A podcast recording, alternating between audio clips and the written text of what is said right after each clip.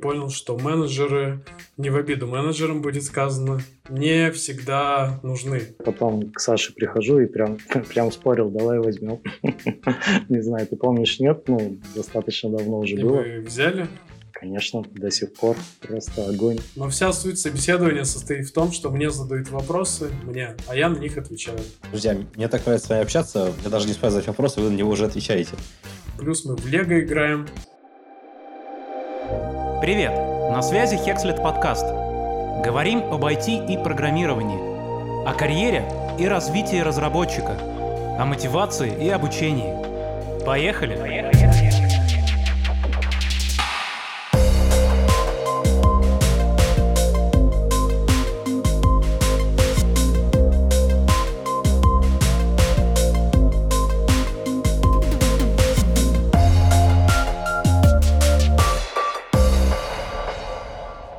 Друзья, всем привет! На связи Хекслет. С вами Александр Русков. Сегодня у нас распаковка компании Bundysoft.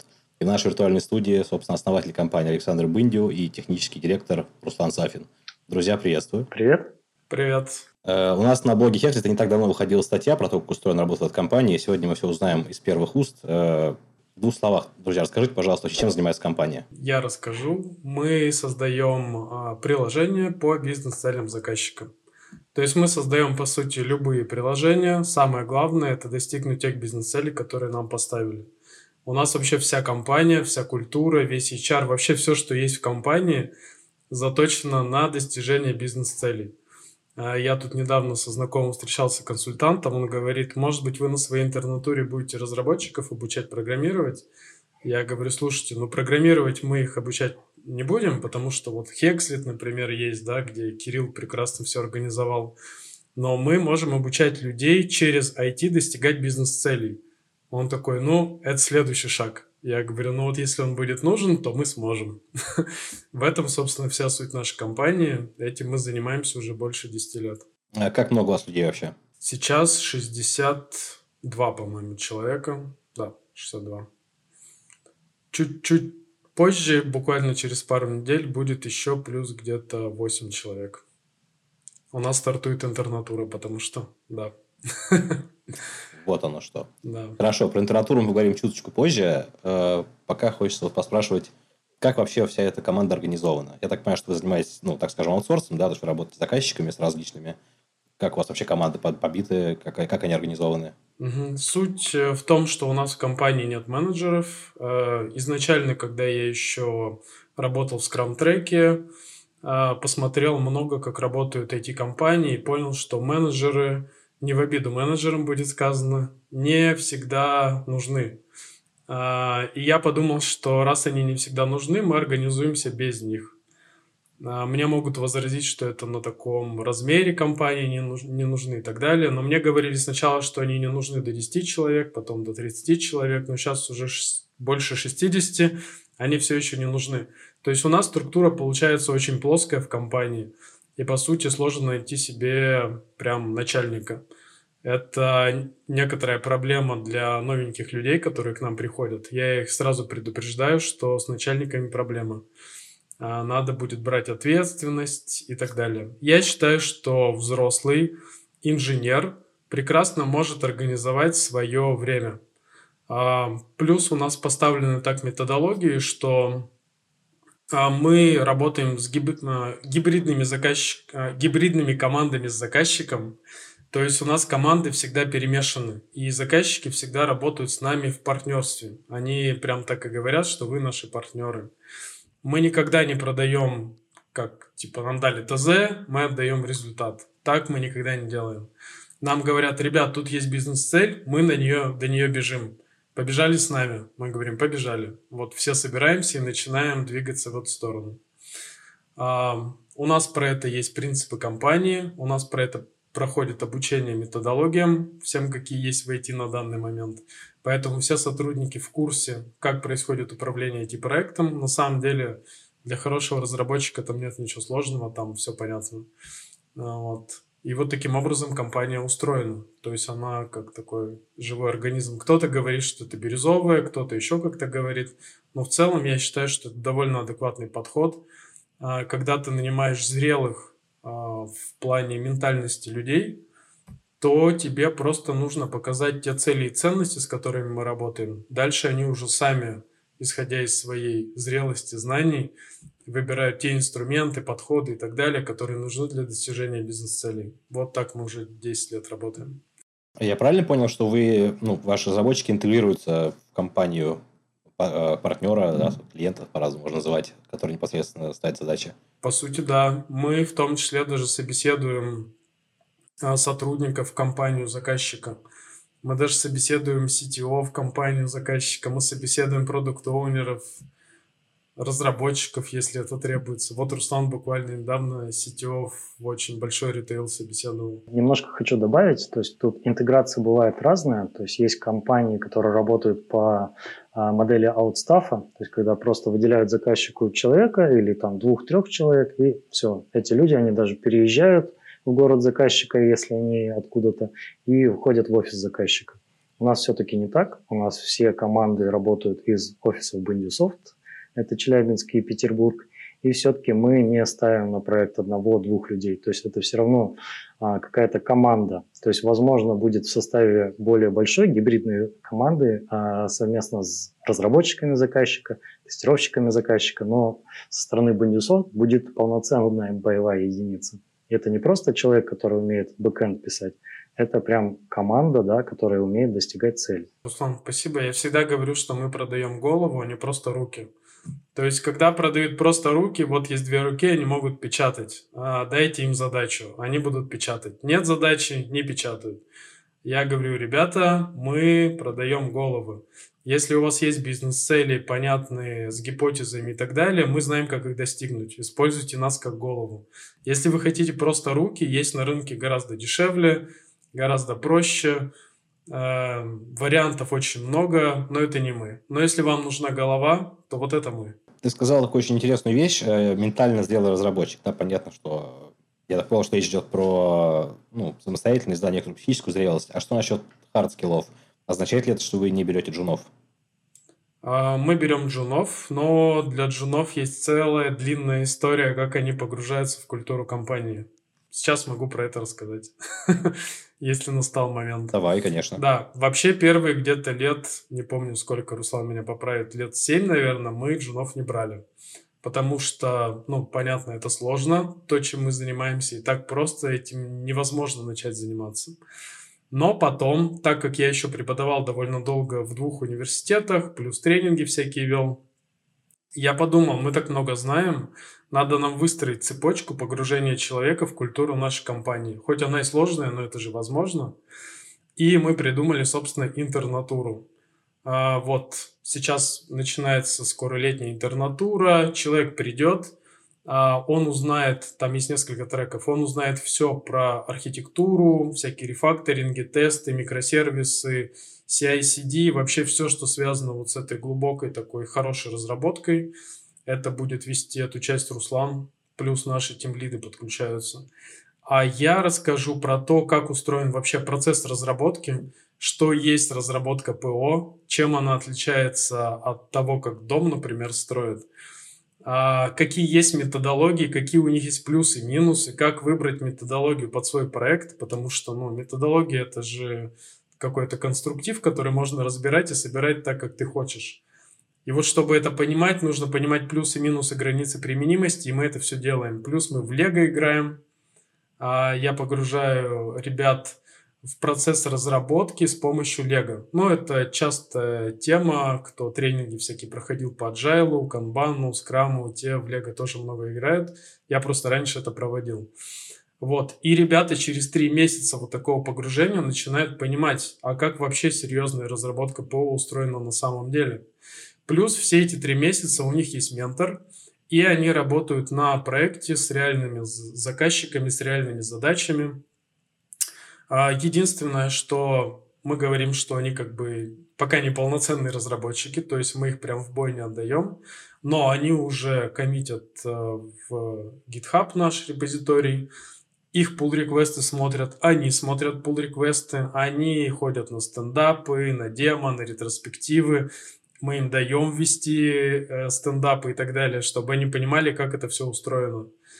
Собственно, вот через примерно три месяца они уже понимают, что и как работает, они понимают, что требуется от такого зрелого подхода в разработке, и обычно через три месяца мы уже можем их а, на какие-то, ну не то чтобы серьезные большие задачи отдавать, но уже какие-то задачи, которые могут они в принципе сделать. Мы достаточно долгое время не набирали людей без опыта, э, джунов, но были, естественно, исключения, которые только подтверждают правила.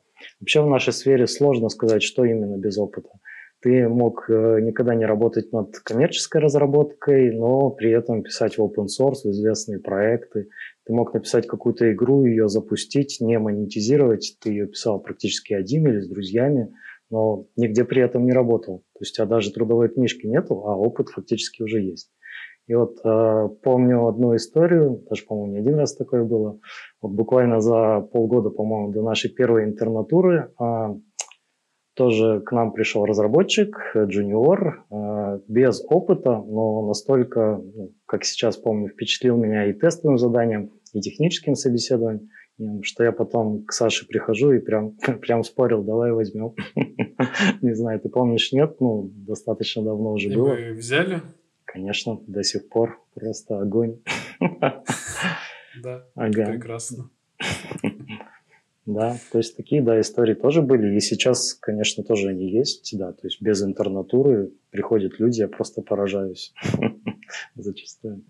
Тогда такой вопрос. На что вообще обращаете внимание, когда собеседуете людей, когда отбираете резюме?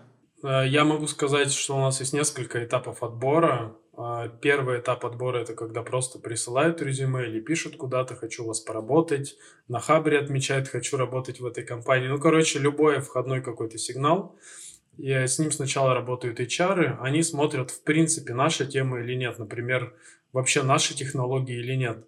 Есть у нас вообще такая вакансия или нет. И если в целом оно есть, то мы даем небольшое тестовое задание, чтобы на код посмотреть.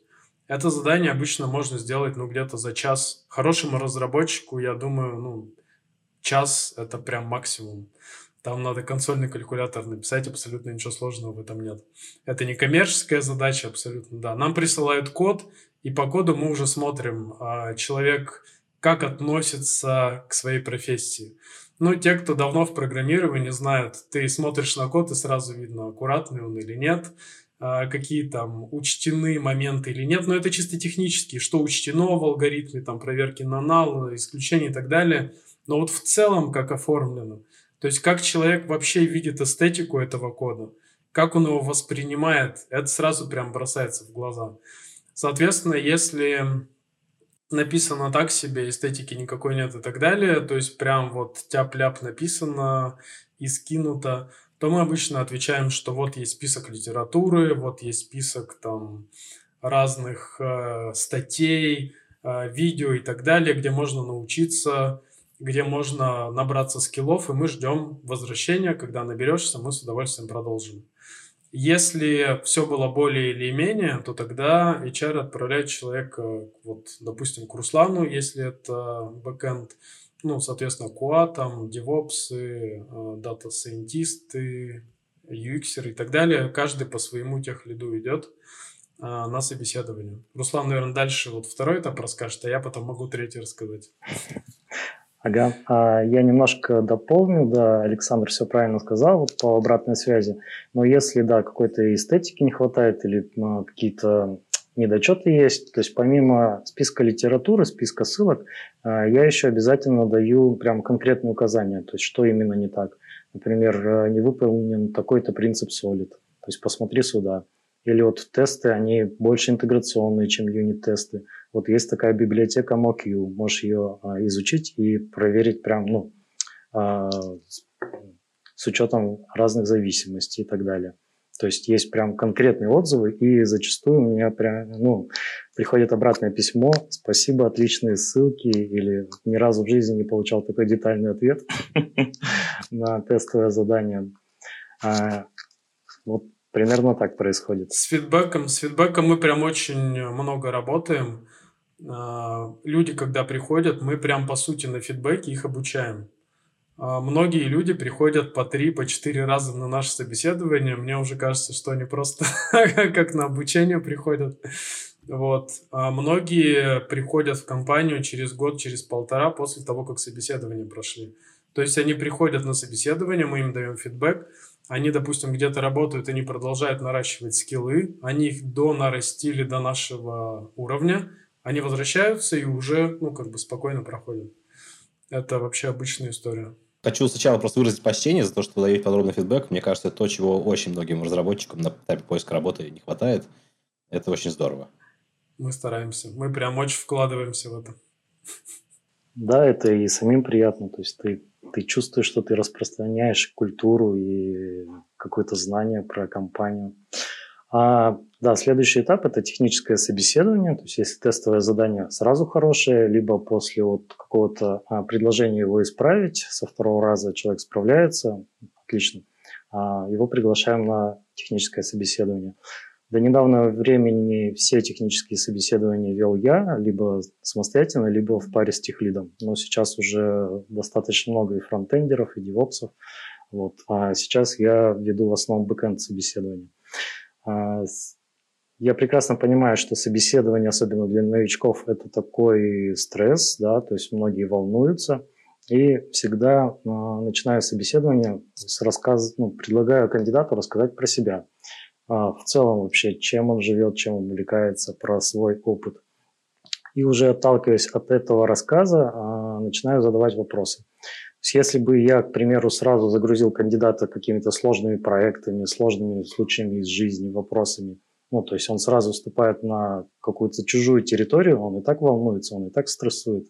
Тут, ну, как бы, если он что-то знает, то считай повезло. Не знает, не повезло. Ну, а это немножко не тот результат, который хоч, которого хочется добиться. Хочется скорее понять вообще ход мысли. То есть, естественно, все мы не работали со всеми технологиями. Все мы чего-то не знаем.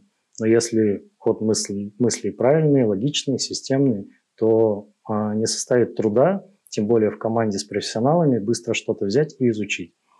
А, поэтому я стараюсь действовать на территории, а, как, как сказать, ну да, на территории кандидата.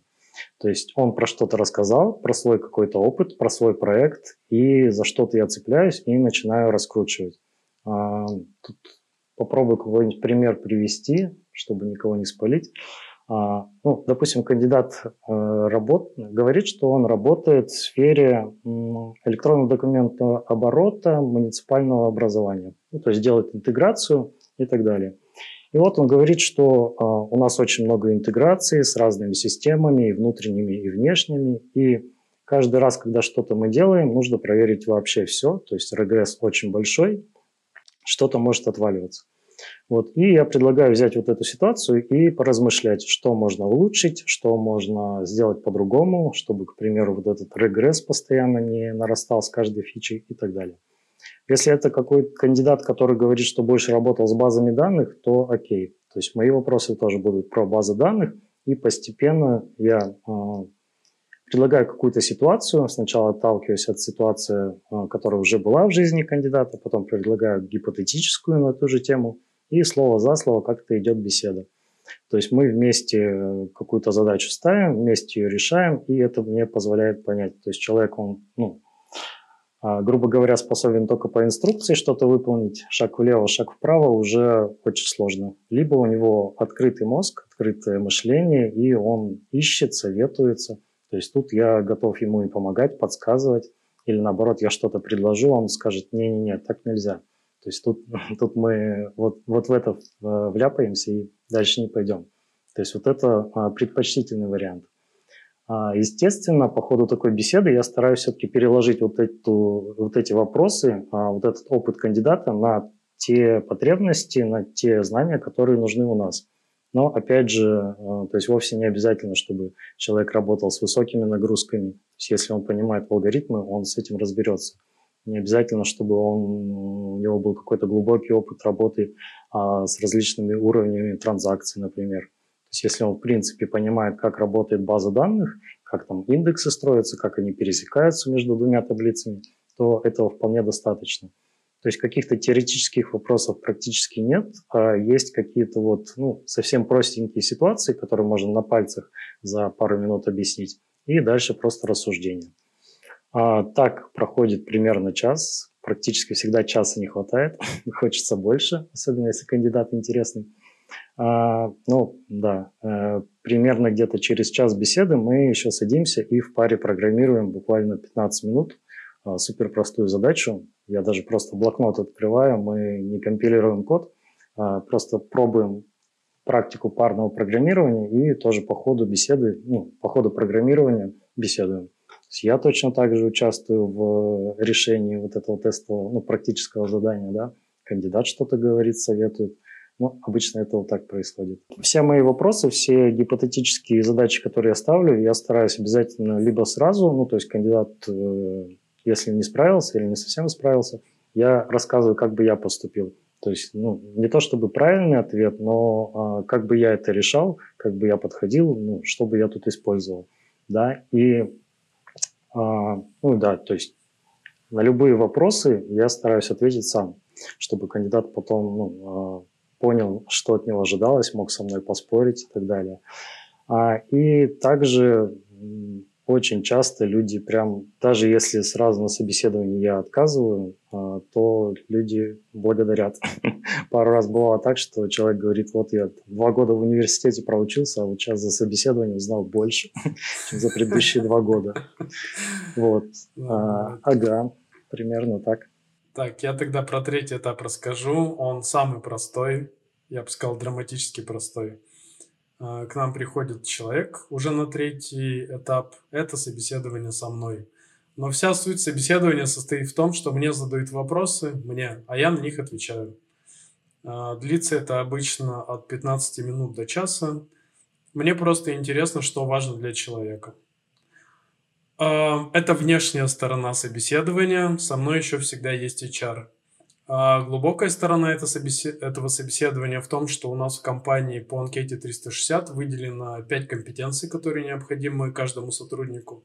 Они все расписаны по уровням. И за вот это собеседование нам нужно определить, человек наш или не наш. Как-то так. Для кандидата выглядит очень просто. Для нас немножко сложно, потому что здесь мы играем некую роль. То есть на самом деле все по-честному, он задает вопросы, мы отвечаем. Но в голове мы такую постобработку постоянно делаем, а, сопоставляя его с теми компетенциями, которые нужны. Я могу на самом деле сказать эти компетенции. Надо, не надо. У меня, у меня вопрос такой про, вот, про эти компетенции, про эту систему. А, она применяется только кандидатам или уже существующим сотрудникам тоже используете ее? А, каждый год каждый сотрудник проходит анкету 360, а, он сам себя оценивает, и его оценивают все, с кем он за год работал, по вот этим пяти компетенциям и по уровням. Соответственно, этот фидбэк весь потом компилируется, обезличивается, и мы с этим человеком, мы ему передаем весь этот фидбэк, то есть он его сам читает. Потом я вместе с HR, вместе с этим человеком, сотрудником, а, мы это все перечитываем, и составляем ему план развития на год, если есть что-то где-то доработать. Ну, давай что послушаем, что же за компетенции, интересно. А, на самом деле очень простые. Это первый... Если можно, конечно. Да, можно. Это гибкость, это профессионализм, это работа в команде, это системное мышление и как у нас названа работа по целям, Руслан, я забыл. Достижение результата достижения результата, да. А, это все, что нам надо на самом деле для того, чтобы человек у нас нормально работал. Ну, вся фишка, конечно, заключается в расписывании по уровням этих компетенций. Потому что вот так в целом, да, как бы тут за все хорошее против всего плохого, но что конкретно? Вот что конкретно, это такая фишка, мы с этим долго работали, нанимали экспертов, профессионалов, ну, психолог работал и так далее. Мы прям специально подбирали под нашу компанию эти уровни. Мы их прям расписывали. И есть еще лидерские компетенции, но они, естественно, только для тех, кто уже дальше, там, кто тимлид, техлид, э, ну и так далее. То есть кандидата мы вот по этим пяти компетенциям только оцениваем, прицениваем. Вот после этого он получает офер, если получает, а если мы не готовы сделать офер, то ну, Тут как бы тоже пишем почему, если это произошло, даем опять же набор рекомендаций, если чего-то не хватает. Вот. Честно говоря, немножко звучит пугающе для людей, мне кажется, которые имеют пока мало опыта, потому что собеседование техническое достаточно такого серьезного уровня. Я прям, ну, не знаю, я слушаю, прям вспоминаю собеседование в Фейсбуке, solution дизайн, все такое. Э, задавать правильный вопрос тоже, мне кажется, не самый простой навык. Есть ли у вас вообще какие-то грейды, ну, или градации, там, junior, senior, middle, это все? Или тут все настолько универсально для всех? Нет, у нас расписаны грейды, у нас расписаны требования по каждым грейдам, опять же, там по разным направлениям. У нас расписаны, ну, соответственно, зарплаты по этим грейдам. Так что в этом плане все довольно просто. Я бы хотел вернуться к тому, что собеседование кажется сложным, но вот это вот третье собеседование, которое я провожу буквально недавно с кандидатом на интернатуру, проводил это собеседование. А, по сути, он час рассказывал о том, что бы он хотел поменять в текущей компании, где он работает, а я его просто слушал. То есть не надо думать, что это какое-то запредельное такое испытание. По сути, человек рассказывает то, о чем, о чем он хочет рассказать, то, что ему важно – я ему задаю еще вопросы. Я говорю, допустим, а, вот он что-то спрашивает, спрашивает, но что-то не спросил. Я могу подсказать, например. А узнаешь, обычно еще спрашивают про испытательный срок, а обычно спрашивают про систему онбординга, а обычно еще там еще что-то. А вот какое тебе оборудование надо, может, ты нам расскажешь, может, у тебя специфика есть. То есть я сам еще помогаю такие часто задаваемые вопросы, подсказываю, чтобы ну, человек спросил, я ему сказал. На самом деле оно проходит очень лайтово. Буквально вот любого человека с улицы можно взять, и ну, он сможет его проходить. Ну, единственное, мы его не возьмем, конечно, на работу, да, любого человека с улицы. Но инженер, инженер, который любит инженерное дело, вот как я, как Руслан, этого человека сразу видно, по первым, я не знаю, пяти, там, десяти минутам. Поэтому собеседование часто довольно короткое. Я говорю, оно иногда длится 15 минут, и это вообще просто разговор. Ну, эта часть более понятна. А вот техническая часть, конечно, с парным программированием и с каким-то проектированием звучит достаточно так интенсивно, честно признаюсь. Проектирования там нет, на самом деле. То есть парное программирование это тоже, это даже вовсе не класс, это просто написать один метод э, с одним циклом, там пара ивчиков и все.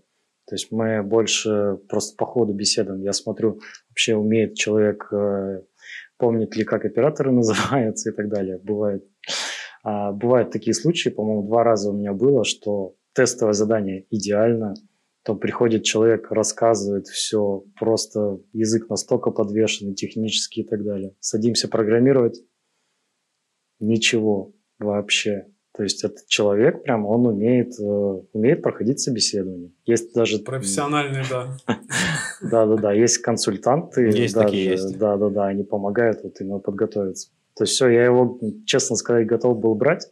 Ну, так, для соблюдения формальности сели по программированию и все посыпалось. Я думаю, тут надо дополнить то, что если мы берем, допустим, человека, у которого 10 лет опыта, который уже работал с микросервисами, который уже работал с высокими нагрузками, который работал в командах, в больших, он понимает, как это все устроено. У него техническое собеседование проходит более хардово. То есть Руслан ему задает уже вопросы более глубокие. Если приходит Джун, а мы знаем по резюме, что это Джун, и у нас э, в карточке этого человека отмечено, что он Джун, и он идет на позицию Джуна, Собеседование проходит совсем по-другому, то есть это сильно более лайтовые вопросы. Тут главное понять, что человек внутри инженер или нет. Да, горят у него глаза.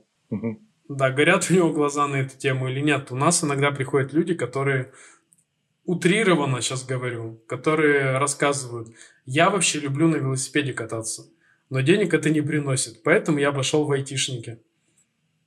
А вот. Я не против велосипеда, я говорю про то, что избрал ты эту профессию как профессию для своей жизни или нет. Если да, то нам по пути, потому что мы все такие здесь, ну, в смысле, в компании в нашей. Если ты просто по приколу решил шагнуть, чтобы немножко денег подзаработать, и тебе не интересно, то я прям заранее могу сказать, что человек испытательный срок в компании не пройдет. Ну зачем тогда его мучить и нас мучить? Лучше сразу ему сказать, что есть ну, просто очень много других компаний, где другие подходы, другие заказчики, другие методологии, вообще по-другому, э, и там эти люди очень хорошо работают, и там они приносят пользу. Так что, мне кажется, более правильно сразу настраивать человека на то, что он хочет и куда ему лучше пойти. Я потому что знаю все вариации, какие только есть. И я прям подсказываю, что, чувак, тебе не к нам, но вот смотри, вот в этих направлениях тебе стоит посмотреть, потому что там прям твое. Вот. Я думаю, это по-честному, чтобы не тратить время друг друга. Давайте представим, что человек к вам все-таки попал. Э, вы говорите, у вас есть грейды. Как вообще происходит процесс ассессмента? Как часто? Кто его проводит? Я думаю, что надо с онбординга начать. Онбординг длится три месяца, он расписан прям по неделям. Uh, уже много-много человек прошли по этому онбордингу. Uh, этот процесс онбординга немножко ветвится от стрима к стриму. А, стрим это у нас направления, то есть, допустим, backend, frontend, UX, DevOps там, и так далее, это все стримы. То есть, в зависимости от стрима он немножко колеблется, но в целом он абсолютно одинаковый для всех, он длится три месяца, и HR аккуратно за ручку проводит человека по этим всем трем месяцам. А человек читает статьи, он а, смотрит видео, он дает фидбэк, он ходит там на всякие а, такие мини-тренинги и так далее. То есть мы прям знаем то, что нужно человеку узнать за три месяца. Это еще как бы вне даже интернатуры. У кандидата, который новый, который у нас только пришел, у него есть ментор, а, с которым этот человек работает. У ментора тоже есть свой план. То есть со стороны ментора тоже есть план, который тоже расписан по неделям. А, дальше. Через месяц работы ментор дает фидбэк, такой довольно упрощенной форме. То есть он просто рассказывает там плюсы, минусы, на что обратить внимание, что бы хотелось подтянуть, что уже клево получается. Мы этот фидбэк с кандидатом обсуждаем и говорим, смотри, через два месяца, то есть месяц прошел, мы говорим, через два месяца будет сбор фидбэка по анкете 360.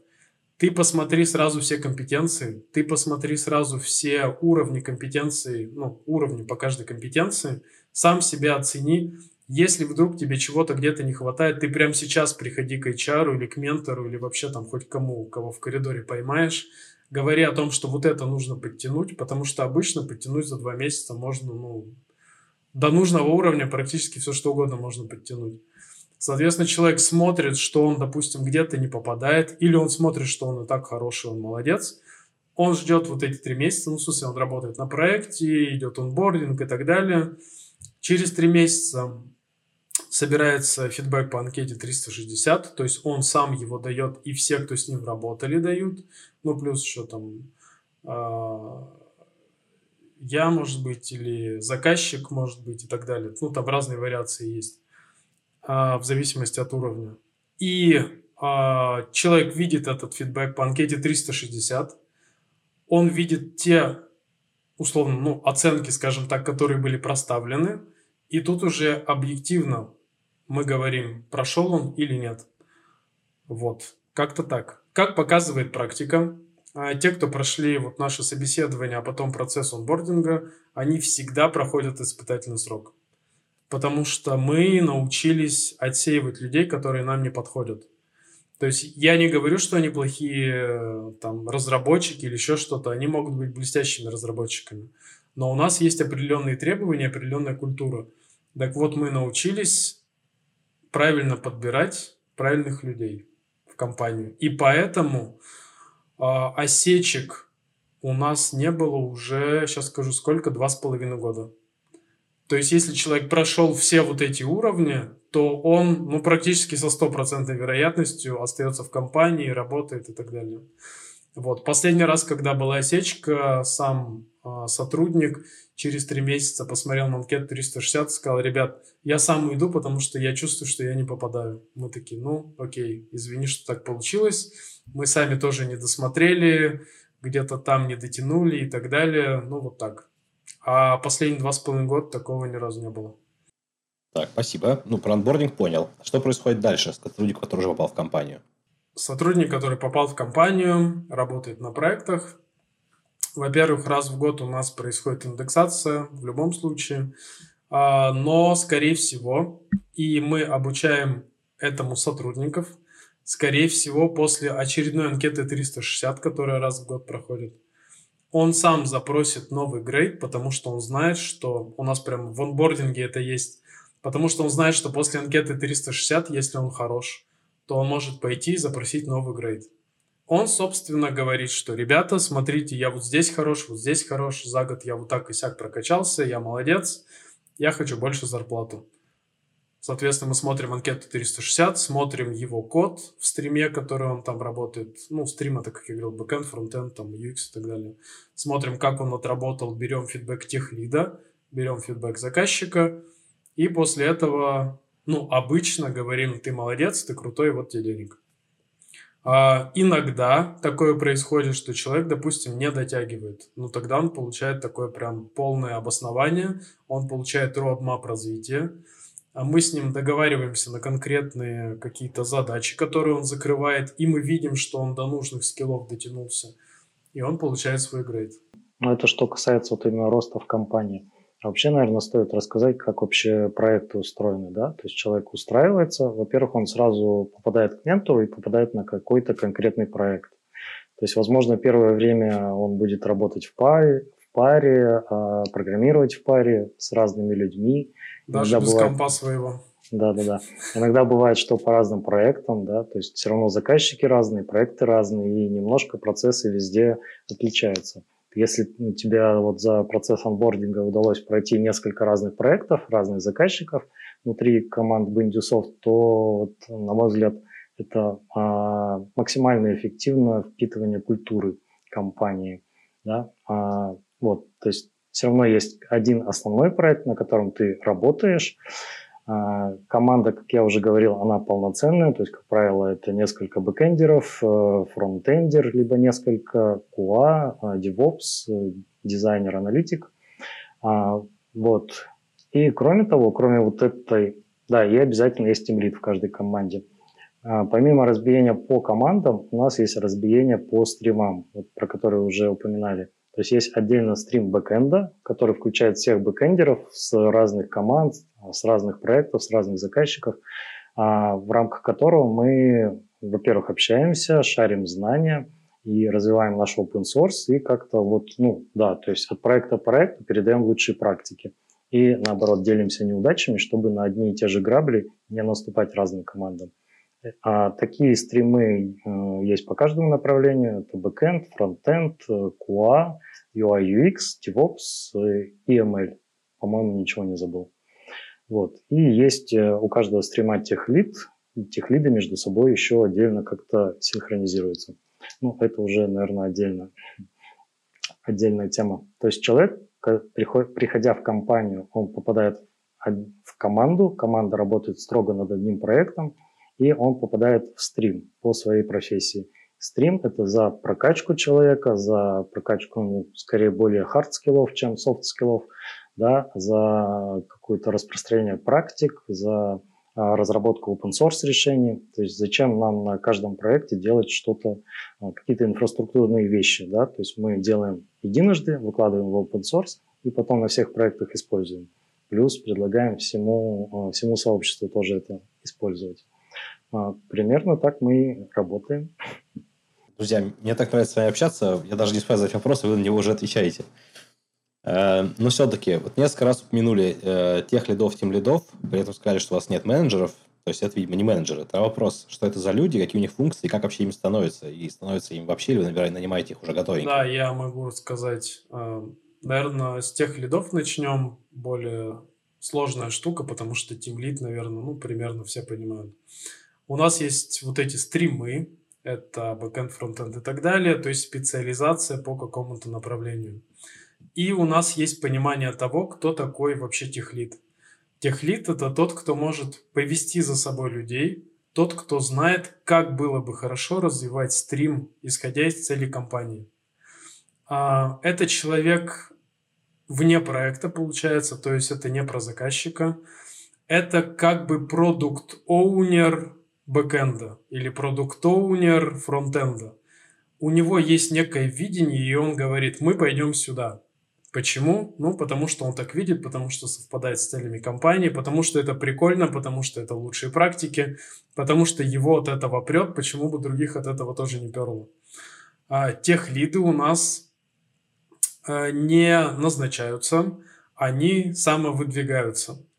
Причем бывает так, что техлит выдвинулся, говорит, я техлит, у меня вот такая программа действий. Что-то типа избирательного такого этого. А мы на это смотрим и говорим, чувак крутой, давайте пусть он будет техлидом. А человек, допустим, побыл техлидом, я не знаю, например, полгода, и говорит, ребята, похоже, техлидство это не мое. Не буду я этим заниматься, всем пока я больше не техлид. Мы такие, ну ладно, ты больше не техлид. И, допустим, 2, 3, 4 месяца техлида на стриме вообще может не быть. Потом неожиданно кто-то подхватывает флаг и говорит, похоже, я знаю, куда мой стрим пойдет. Мы такие, ну, пожалуйста, давай. И, значит, вот он тоже начинает вести, говорит, говорит, мы идем сюда, потому что это прикольно, потому что меня от этого прет и так далее. То есть техлидство – это такая, такое ситуативное лидерство, от которого почему-то людей некоторых прет, а вот мы людей не заставляем этим заниматься. Например, сейчас у нас на одном, даже, а, у нас сейчас на двух стримах, на DevOps и на QA нет тех лидов. И это нормально. В этом нет ничего страшного.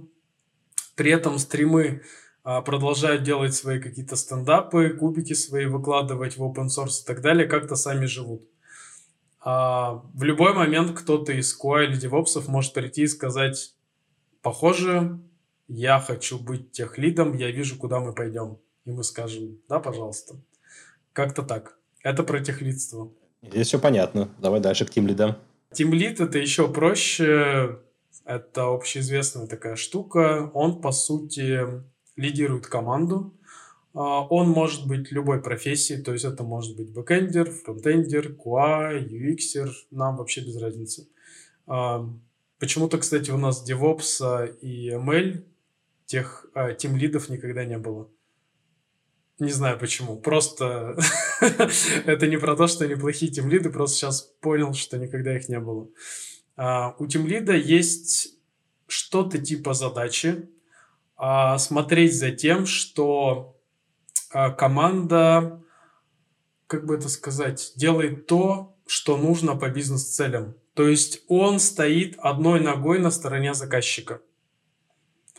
Он не ходит и не говорит, кому что делать. Он не распределяет задачи. Ну, если не хочет, и если не так не договорились. То есть он может это делать, но у него нет такой задачи. Но он смотрит, что есть вот эти бизнес-цели, и команда куда-то идет, идет, идет, постоянно скоп меняется, направления меняются, проблемы какие-то возникают, мы перестраиваем движение, ну, то есть это постоянная движуха. И он говорит, ребята, мы все еще идем к бизнес-целям, все нормально, двигаемся дальше. Либо он говорит, так, я дергаю стоп-кран, похоже, мы повернули куда-то не туда, давайте смотреть, что происходит. Или приходит заказчик и говорит, так, тут бизнес поменялся, там что-то, какой-то регулятор поменял какую-то штуку, давайте перестраиваться. И команда может сказать, блин, мы же тут все запланировали, тут такая крутая архитектура и все такое. И тимлит должен выйти и сказать, так, народ, у нас тут про бизнес-цели, а не про вашу архитектуру. Давайте послушаем, что товарищ заказчик нам говорит. То есть, по сути, это может сделать абсолютно любой член команды. У Тим Лида нет какого-то супер права только ему это делать. Но если все в запаре и никто этого не сделал, то Тим Лид должен это сделать. А как им становится? Или как вообще не А все то же самое. Ну, то есть... Э... То есть это один из грейдов у вас? Или тоже самовыдвижение? Самовыдвижение, да. Потому что тем лиду выделяется время прям на темлидство, если ему надо. То есть он э, может, допустим, там полдня или день заниматься чисто вообще своими какими-то темлидскими штуками. Может с заказчиком созвониться, поговорить или там слетать к нему, съездить, еще что-то сделать. Ну, в общем, свои какие-то задачи может делать, как ему кажется правильным самовыдвигаются, то есть начинается создание какого-то продукта, мы собираем команду на своей стороне. У команды должен быть тимлид. Просто либо я предлагаю, либо кто-то говорит, я хочу быть тимлидом. И как-то так собираемся, говорим, да, окей. А, кстати, у нас же недавно, вот тут важно, появился стрим тим лидов. То есть у нас есть тех лид, тим лидов. Вот так. И чем же он занимается? Позвольте спросить, в чем, в чем тут тех, если тут нет конкретного как бы, профиля? Как бы не то чтобы... Мы называем их тех лидами, кто лидирует стримы. А у нас же есть, допустим, стрим UX, там тоже не сказать, что сильно тех, да. Но надо обобщать знания, нужно создавать вот эти переиспользуемые кубики сознанием, да, с пониманием того, что происходит. И кто-то должен с высоты полета на это смотреть и говорить, так вы же и вы же и вы же делаете одно и то же, только чуть-чуть по-разному. Давайте вот такой универсальный подход сделаем.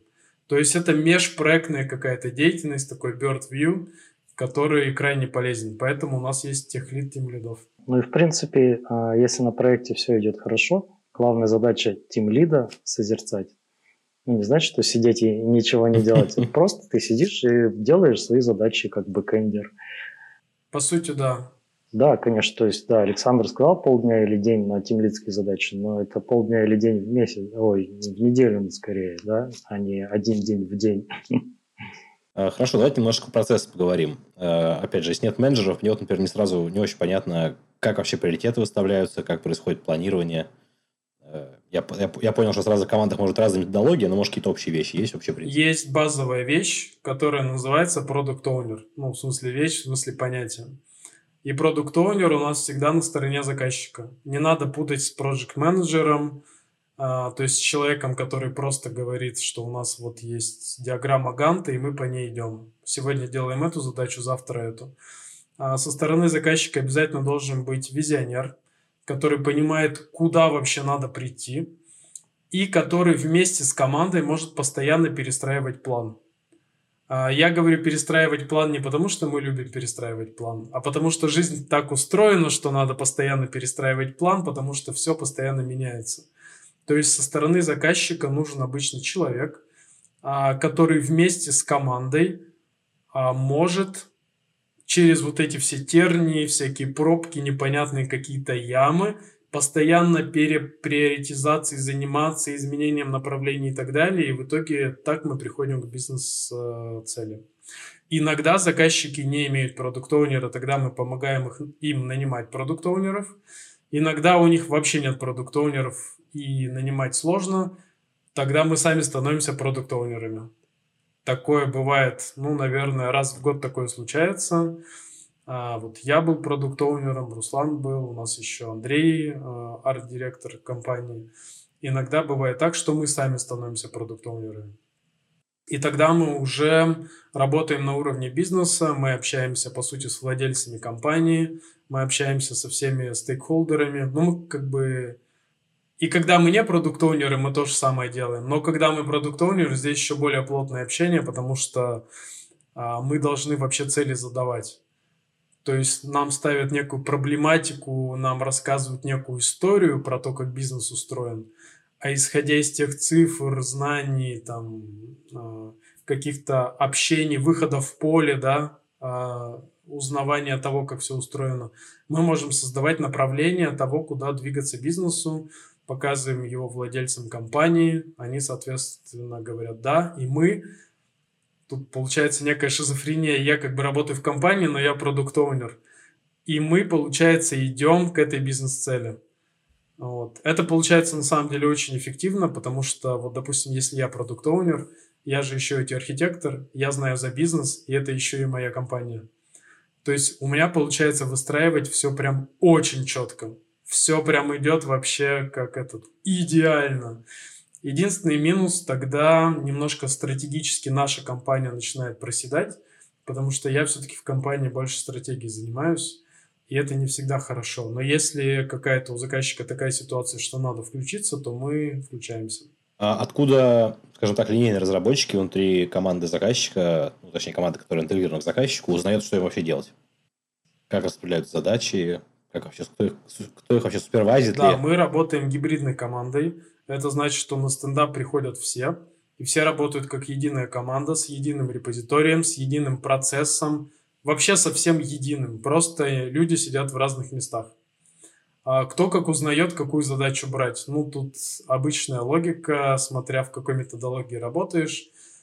Давайте возьмем, не знаю, скрам, самое простое. Происходит планирование недельное в начале спринта, задачи берутся на спринт, приоритизируются, ну и дальше просто кто может, кто свободен, берет задачу, таскает ее по доске.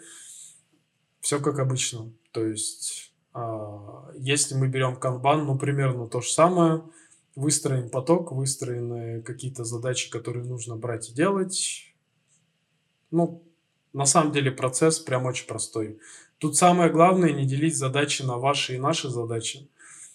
А, вот. Потому что у заказчика есть и свои часто разработчики, а еще бывают еще одни подрядчики, которыми мы тоже рулим. То есть у нас получается на нас лежит некая такая функция знатоков управления проектами, и нам передают всю эту историю. То есть мы начинаем немножко всем этим подруливать.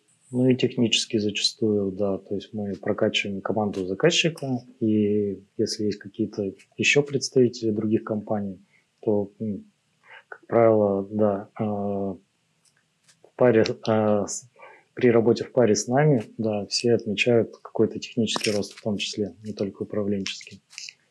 Ну, могу, не стесняясь это говорить. Раз мы разговаривали про технологии, тоже хочется спросить, э, как вообще вы прокачиваете своих ребят?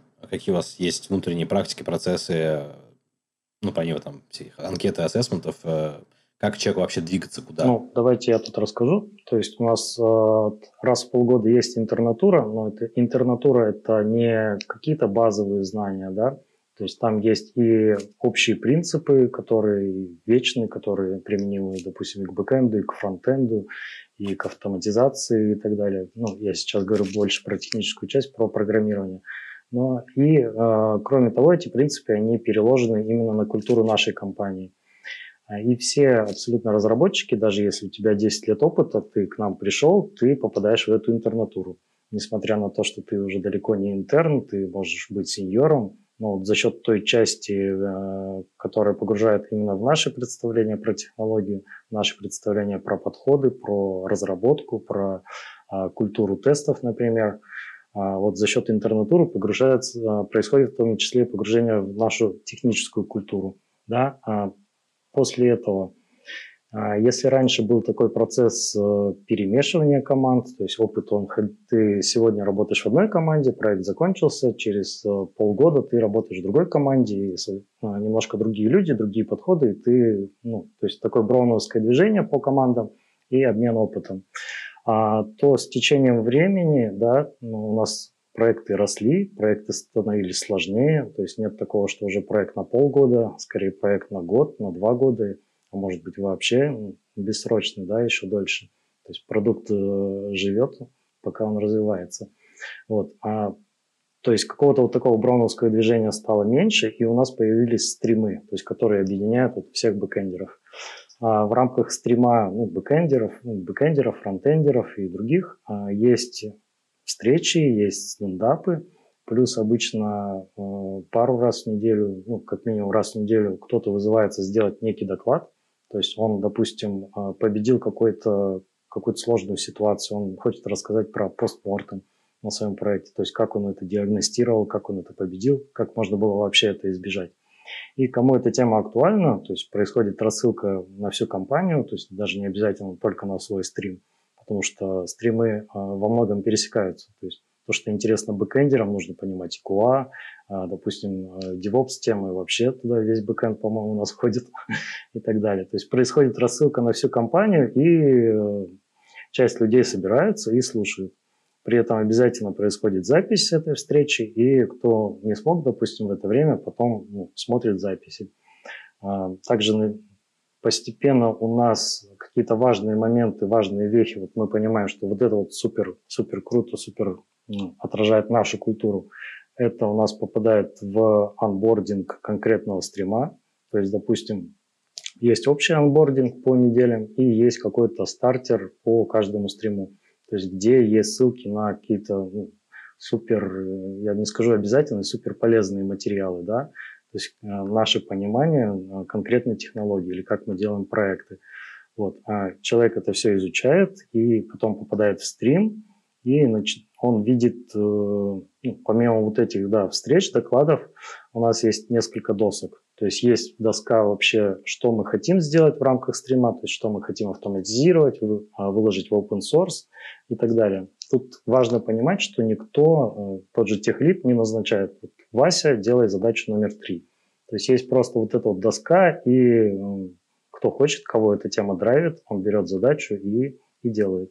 применяет на своем проекте, выкладывает в open source, рассказывает внутри компании, рассказывает на это про конференциях. Ну и, ну да. А, иногда, кстати, это разные люди. То есть кому-то интересно вот это все запрограммировать, а другой человек смотрит, блин, так это супер крутая штука.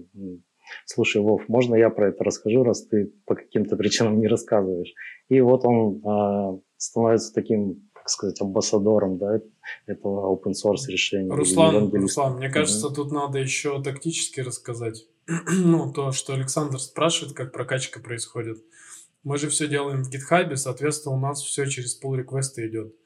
И человек, когда пишет код, прежде чем его код попадет куда-то там, я не говорю на продакшн, но хотя бы вообще смержится куда-нибудь, он получает довольно много фидбэка. То есть чисто через систему pull реквестов люди на самом деле очень сильно прокачиваются. Это и коммуникация, это и чисто хард-скиллы, как писать. Тебе подсказывают, где ты что пропустил, какие лучшие практики и так далее. То есть ты постоянно прокачиваешься. И второй момент. У каждого стрима есть чек-лист, по которому проверяется качество проекта. Допустим, приходит тех лид к тебе на проект раз в какой-то период и говорит, чуваки, у нас чек-лист, давайте проверять, что у вас тут есть. У нас, я не помню, сколько там пунктов, ну, у каждого стрима разное есть.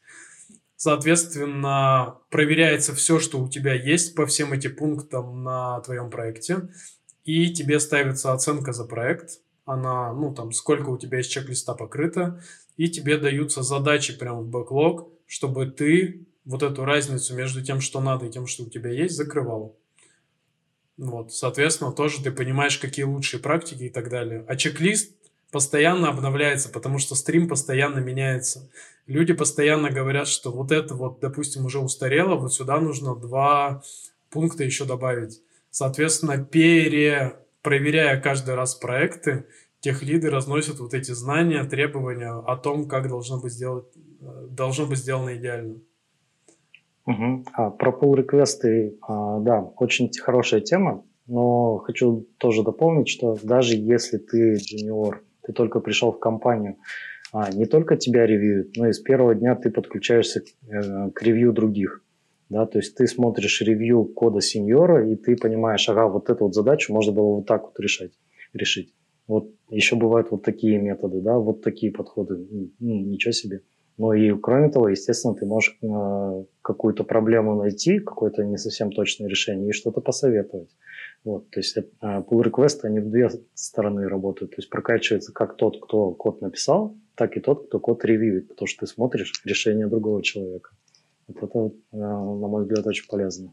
А вот код ревью я правильно понял, что проходит в рамках конкретного стрима или в рамках команды? А, в рамках команды все-таки. То есть насколько то это широко то есть э, все-таки для pull реквестов нужно знать специфику проекта, нужно знать устройство проекта, и pull реквесты они внутри команды.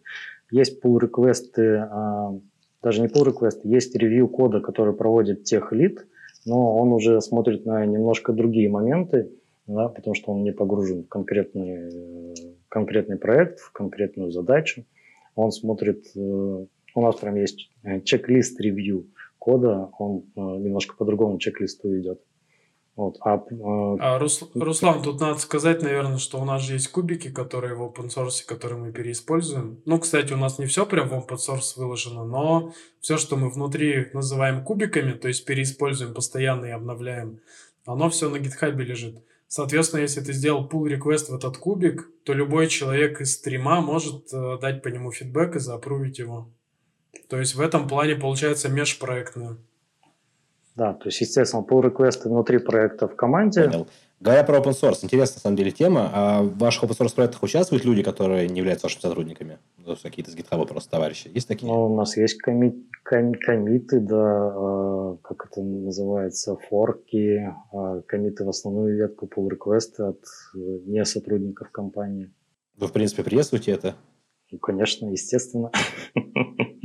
То есть, да, а мы сами много работаем с, open source, и в open source есть и баги, какие-то проблемы, и активно контрибутим. А, далеко не всегда а, ревью вот таких контрибуций происходит оперативно. Иногда, не знаю, по каким-то причинам у нас ну, просто исправление бага, явный баг у всех воспроизводится. Там весь Stack Overflow в этом, этим засыпан, но мы исправляем баг, шлем pull request, его не принимают. Ну, просто если создатель репозитория на него забил, то, конечно, приходится делать форк. Это либо его могут принять через два месяца, через три месяца. То есть мы постоянно на это натыкаемся, и поэтому, когда к нам приходят с этим, к нам приходит новый контрибьютор, мы стараемся максимально, максимально его заанбордить, что ли, да, в наш open source проект. То есть если он что-то сделал, максимально либо опрувнуть, либо дать ему обратную связь. А, ну, допустим, покрой еще тестами, и все, супер, спасибо, мы примем в основную ветку. Э, друзья, вот мотайте на ус еще один способ поработать с профессионалами. Я думаю, ссылочку да, приложим под видео на репозитории, где можно поучаствовать и посмотреть, как это делается. Получить качественное ревью, к примеру. Я боюсь только, что у вас сейчас, э, ну, если мы начнем... Э, того, как рассказали про ваше собеседование, как бы хочется порекомендовать, конечно, всем к вам приходить, но я боюсь, что вас просто забомбят тогда обращениями. Если вы всем даете фидбэк, это очень-очень, конечно, здорово и, возможно, слишком вас напряжет.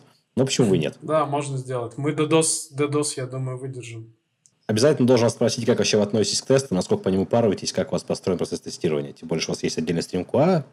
Расскажите, пожалуйста, подробнее. Тесты на самом деле начинаются еще с разработчика. У нас обязательное правило, что код должен быть покрыт тестами. Э, я имею в виду юнит-тесты.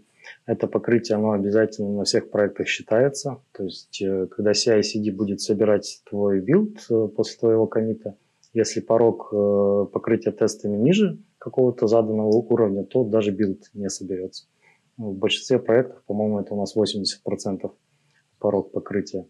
Вот. Это что касается юнит-тестов. То есть, когда разработчик э, пишет код, э, да, мы приветствуем э, даже на самом деле подход TDD. То есть, когда ты тесты пишешь до кода, э, тест first driving development. То есть, когда ты сначала пишешь тест, ты сразу проектируешь, как у тебя будет выглядеть класс, как, какой контракт у него будет. То есть ты подходишь к созданию, э, проектированию класса с точки зрения использования. Когда ты сразу думаешь про использование, как правило, у тебя с точки зрения с тех же паттернов, э, архитектуры получается более правильный вариант. А, в отличие от того, когда ты просто написал кучу функционала, выкатил и не подумал, а как как другой разработчик либо другая команда, потребитель твоего пакета это будет использовать. Поэтому а, ТДД прям ну, немножко поворачивает мозг по-другому, и ты начинаешь а, программировать и думать по-другому. Все, Руслан начал про TDD. Это про меня так шутят. Саша, когда начинает говорить, сразу про Agile с кем бы ни столкнулся, где бы ни столкнулся. Agile — это круто. Руслан тут зацепился за TDD, понеслось. Все, извиняюсь, да, продолжай. Да, если вопрос в целом про тестирование, то, то есть э, код попадает в репозиторий, неважно, это фронтенд, бэкенд, даже есть тесты на CI-CD сейчас у девопсов. А, он уже протестирован юнит-тестами. Потом, а, естественно, код передается к QA, QA, а, ну да, QA-специалистом. На этот момент в большинстве проектов QA уже погружен в задачу, потому что он участвовал в проекте э, в созвонах по аналитике этой задачи, он уже знает, что там э, будет реализовано, как будет реализовано, возможно, он участвовал в составлении контрактов, да, то есть если это контракт first подход, когда мы сначала проектируем API, потом две команды одновременно уходят разрабатывать, либо бэкэнд и фронтенд уходят разрабатывать, параллельно не ждя, собственно, реализации этого API. А QA на это все смотрит. Не сказать, что нет ручного тестирования, да, то есть, на мой личный взгляд, нельзя полностью автоматизировать все особенно в плане каких-то сложных систем, когда у тебя 10, 20, 50 микросервисов. То есть есть этап ручной проверки и есть этап автоматизации. То есть когда ты пишешь end-to-end тесты уже на комплексную, на интеграционную проверку. То есть юнит-тесты, они проверяют какой-то конкретный э, класс, э, возможно, максимум конкретный сервис, да, а интеграционные тесты, они проверяют связку, допустим, или э, вот от интеграции до, до UI. А, примерно так. Помимо этого есть нагрузочное тестирование, а, если проект э, высоконагруженный, таких, наверное, у нас большинство. Причем нагрузочное тестирование все обычно помнят про РПС, да, нагрузку по пользователям, по запросам, но забывает про нагрузку на дан, по данным. Наверное, типовая ситуация, что э, на стейджинге у нас база маленькая, все работает, все летает, мы заливаем это на прод, там база не 10 гигабайт, а 1 терабайт, и все встает. Вот чтобы такого не было, даже если у нашей системы 5 пользователей, высокой нагрузки как будто бы нет, но на самом деле, скорее всего, она есть, но она есть а, по данным, а не по пользователям. Вот если совсем вкратце, то вот так у нас устроено. В самом начале вы упомянули, что у вас э, два офиса, да, Челябинск и Санкт-Петербург. То есть у вас полностью все работают в офисе или у вас есть какая-то удаленная культура? Да, в основном люди стараются ходить в офис. Я бы так сказал. Мы особо никого не заставляем ходить в офис. Единственный момент, когда мы прям просим пойти, это когда ты находишься на онбординге, когда у тебя есть ментор, и тебе бы почаще с ним посидеть в паре, поработать. А, это важно, потому что ты посидишь в паре, ты многое узнаешь о том, как вообще люди общаются между собой. Ты пойдешь на кухню, ты пойдешь на обед с этими же людьми, ты их просто узнаешь. Тебе будет сильно проще решать с ними любые вопросы, там, технические, методологические, какие угодно. Во все остальное время мы не настаиваем, чтобы люди ходили в офис, но многие предпочитают это делать. Вот. А офис находится один в центре Питера, прям с видом на летний сад, с хорошим таким у нас часто из питерского офиса наши ребята закаты фоткают. Очень красиво получается. У нас даже есть коллекция фотографий этих закатов. А в Челябинске тоже в центре города. Большой офис. А мы стараемся офисы выбирать в центре с хорошей транспортной доступностью. Мы там делаем а, нормальный ремонт, чтобы это было уютно. Всякие диванчики, зелень. В общем, прям Допустим, вот в Челябинске недавно наняли прям дизайнера, который нам весь ремонт нарисовал, мы его реализовали. Все сказали, что стало прям хорошо, уютненько. Вот в Питере прямо сейчас, если говорить, то ищем офис побольше, где-то, наверное, между э, Невским проспектом и э, Зимним дворцом. Ну, как бы очень абстрактно, да, но где-то в центре с хорошей транспортной доступностью. Ну да, то есть вот где-то где там. На, на Невском стоит. Ну, я понимаю, да, но я имею в виду станция, станция метро, я имел в виду, и этот, да, да, я неправильно сказал, станция метро и этот вот. Мы ищем офисы обязательно э, с кабинетной системой, потому что я не люблю open space, потому что там шумно и там неуютно мы ищем всегда с кабинетной системой, чтобы команда сидела вместе в кабинете, чтобы им было проще, если надо, чтобы они могли закрыть дверь. Они, конечно, могут всегда уйти в переговорку, но это не совсем то, потому что когда ты сидишь, программируешь, ты в потоке, ты в процессе, тебе надо что-то спросить, и если приходится там снимать наушники, там куда-то доходить до соседа или слишком шумно, это не очень удобно. А если сосед у тебя под рукой, то коммуникация становится сильно проще. А, собственно, что такое программирование? Это создание каких-то моделей в голове, которые потом уже посредством печатания мы переносим в код. Так вот, по сути, коммуникация является вообще ключевым фактором в создании вот этих моделей в голове. То, как мы видим текущую модель нашего ПО. Соответственно, чем точнее мы ее видим, чем более одинаково, тем точнее мы это в код переносим. Ну, это вот все практики домен-driven дизайна и так далее, они все про это. Вот, поэтому мы стараемся делать кабинетную систему везде. И вот новый офис мы ищем тоже с кабинетной системой.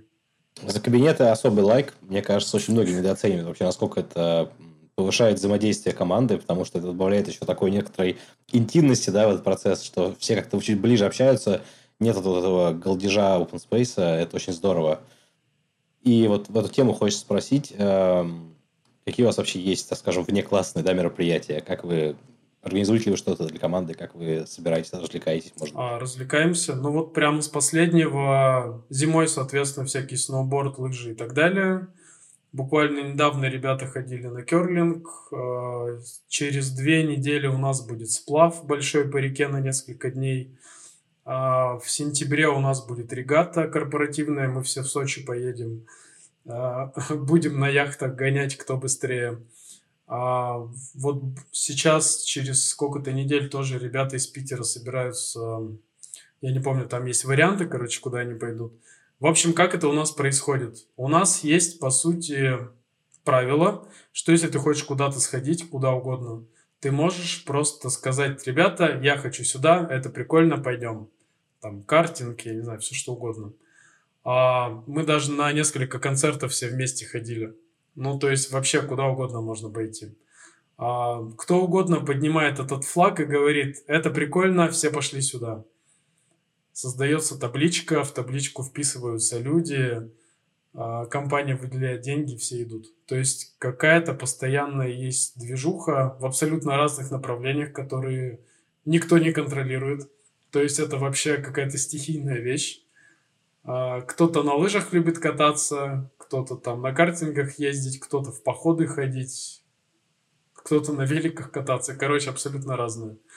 Вот. Это у нас вне, вне компании постоянно происходит. А, ну, наверное, самый интересный вопрос, э, раз уж вы заговорили про интернатуру, как вообще к вам попасть? Есть ли у вас какой-то опыт э, взаимодействия с студентами Хекслита? Может быть, как-то есть какие-то условия для этого? А, смотрите, Хекслит чем хорош? Он дает довольно хорошие базовые знания, а, которым часто людям, которых часто людям не хватает даже после институтов – а, мне нравятся студенты Хексли тем, что это часто зрелые люди, которые поняли, что они хотят развиваться именно в IT. Они приходят в Хексли, получают вот эти объемные знания. Они приходят к нам в интернатуру, мы им даем уже прям углубленные знания конкретной практики. А из Хекслита за последние полгода, я не помню, сколько человек мы взяли, то есть нам присылают резюме, они проходят собеседование, мы их берем. А прям даже без интернатуры просто берем на работу. Ну, на, на джунов. То есть это начальная позиция, понятно, но это уже сразу берем.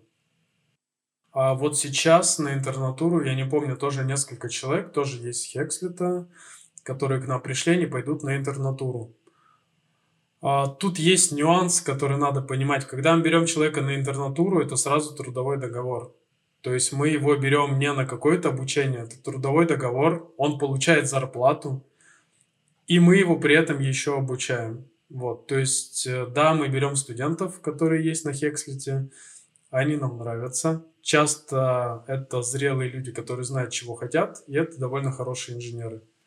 Прям вся наша тема, поэтому почему бы и не брать их трудовой договор, а, я тут, к своему удивлению, столкнулся с непониманием. То есть трудовой договор ровно такой же, как и у обычного сотрудника, который уже много лет работает в Bandysoft.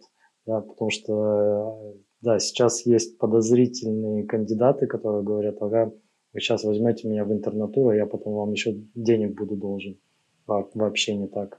Ну, просто да, на рынке компании разные. А тут получается и отпуск, и больничный. Да, да, да, И ДМС, кстати, еще туда же, с первого дня работы. Тут просто рынок довольно разнообразный. Я сейчас не буду рассказывать страшные истории, я думаю, все их знают. Когда люди еще остаются должны, когда их там а, дают им а, задачи боевые, а денег за это не платят. Ну, короче, есть миллиард историй, я думаю, кто захочет, их все найдет. Поэтому часто люди прям с опаской подходят вот к этому всему. Вот Руслан правильно сказал, что у нас с первого дня самый стандартный трудовой договор, как для любого другого сотрудника. Все вот эти плюшки трудового договора плюс ДМС тоже с первого дня. Так что здесь все по-честному. Звучит великолепно. Куда, куда прислать резюме? Ну, как обычно, job собака budisoft.com или там на сайте откликнуться, или на ХХРУ откликнуться. Все ссылки в описании. Все ссылки под видео дал, лайк, шер, репост. Как обычно. Да, да, спасибо, что делаете за меня мою работу. Э, спасибо вам за, за, эту, за диалог. Очень было интересно узнать. Мне очень понравилось, на самом деле, то, что вы рассказываете. Приятно знать, что есть компании.